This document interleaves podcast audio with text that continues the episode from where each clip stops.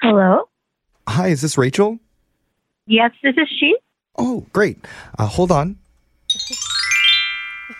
the weather in Toronto is currently 45 degrees and cloudy, 20% chance of rain later tonight. Uh, Was that helpful? um, I, I don't know what this is. Well, you signed up for weather notifications for Toronto when you booked a trip on Expedia. You clicked the button for weather updates. Uh, You're going I- there. You're going to Toronto in three months, right? This is Rachel. Yeah, I'm going in three months, but I don't need them for today. Well, that's what the service is. It's live updates, and you know it's more personal if you have a real person calling to tell you them.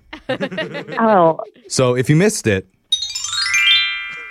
currently the weather is 45 degrees and cloudy, 20% chance of rain later tonight in Toronto. All right. I I thought it was just going to be like a text, like the day of my trip. I didn't know it was going to be like a live person calling me Oh. every day for three months. Yeah, well, we like to go the extra mile here. Um, so, You, I don't want this. Like, please don't call me anymore. oh. Oh. Hello? That was rude.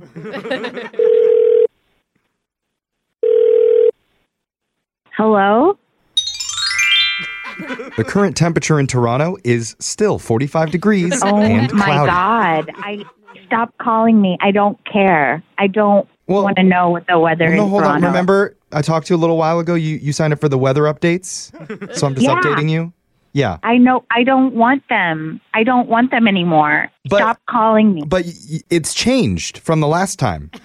no, it didn't. You did. You didn't let me finish before because there was a 20% chance of rain later tonight when I first called. Now it's been bumped up to 25% chance.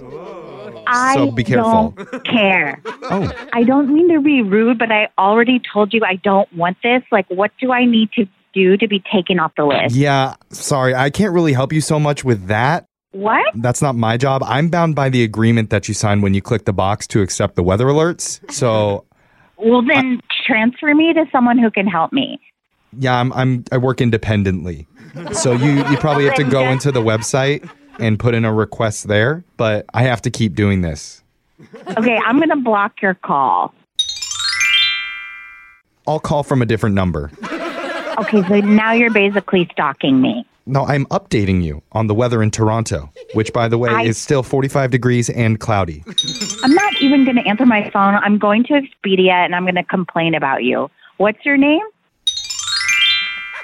It's Hank? Hank, you don't need to hit the dumb chime sound effect every time I ask you a question. Oh, I don't hit it. It just naturally goes when it knows I'm delivering new information.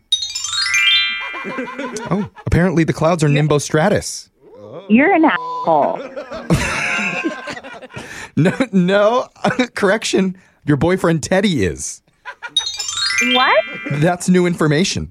Did you know that? What are you? What are you talking about? Because turns out there's a 100% chance your boyfriend Teddy set you up for this prank phone call.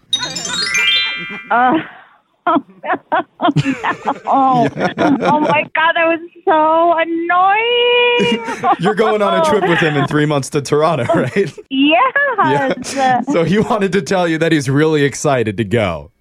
Oh. oh god. I'm sorry. it was his idea to do this. I was thinking, what is this? I'm getting live updates for a trip 90 days from now. That's insane. It's called Great Customer Service, and you're free to leave a positive review about me on the website, okay? oh no. Oh, look, I just wrote the review for you. Five stars for Hank. Oh.